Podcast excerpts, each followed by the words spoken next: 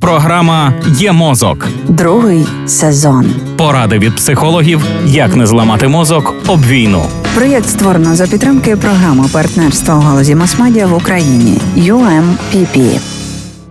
Як немає хороших русських, так немає і хороших русських медіа. Останнє сьоме сформульоване ініціативою Як не стати овочем правило інфогігієни застерігає: не беріть інформацію з російських джерел.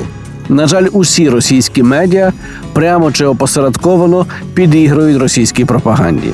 Це той факт, який журналісти і експерти постійно фіксують, але виявити їх не фахівцю дуже складно. Тому, якщо ви хочете дізнатися, що там на Росії, то краще прочитати іноземні медіа чи українські з білого списку. Вони пишуть про це, очистивши інформацію від маніпуляцій ворога. Формування інформаційної гігієни це тривалий процес, який починається із цих семи кроків. Проте для безпечного фільтрування інформації потрібно глибше зрозуміти, як працюють маніпулятори в цифровому світі. Саме на формування цих знань і націлена робота ініціативи Як не стати овочем. А людям, не пов'язаним із роботою з інформацією, варто просто пам'ятати, навіть якщо російські медіа чи канали виглядають нам цілком опозиційними, навіть якщо вони суголосні нашим переконанням, краще не споживати їхню продукцію. Бо чим більшу довіру вони викликають, тим простіше їм буде непомітно для нас підсунути в потік тези корисні для ворога. Та зрештою, саме усвідомлення, що це опозиційне і якісне російське медіа